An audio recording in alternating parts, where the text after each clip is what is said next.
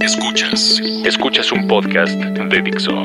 Escuchas a Moisés Polishuk por Dixo. Dixo. La productora de podcast más importante en habla hispana. Los cuatro estados de la vida de un negocio.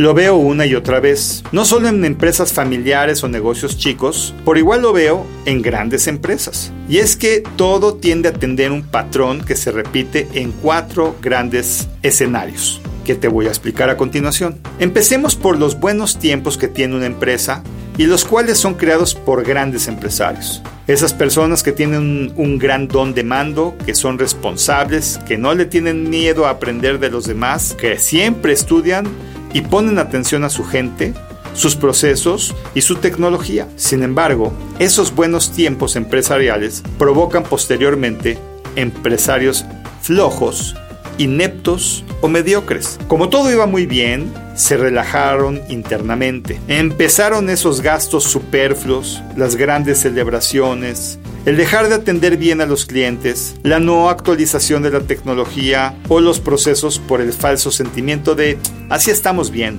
Como consecuencia, esos empresarios mal hechos provocan malos tiempos para el negocio. La mejor gente se va, los clientes abandonan con molestia ese negocio. No solo fueron maltratados, eh, sino que además fueron arrogantes con ellos. Los hicieron sufrir, malpagaron y atendieron a los proveedores y ya nadie los quiere atender. Y por lo anterior, los malos tiempos regeneran de nuevo grandes empresarios.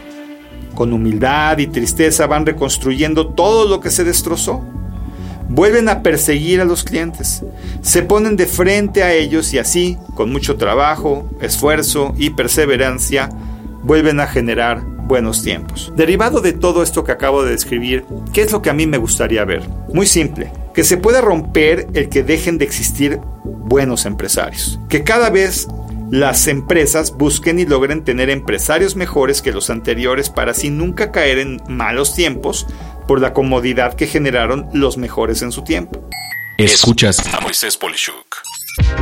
El proceso de selección y el por qué un nuevo empresario debe de ser tiene que consistir en un proceso de logros propios, de personas que conocen el negocio y les gusta, que además son buenos líderes, inspiran a las personas y saben afrontar crisis, pero sobre todo no le tienen miedo al trabajo y a demostrar que pueden arremangarse las mangas y hombro con hombro estar con todos los niveles organizacionales. ¿Tú qué piensas? Soy Moisés Polishuk y agradezco que me hayas escuchado. Hasta la próxima.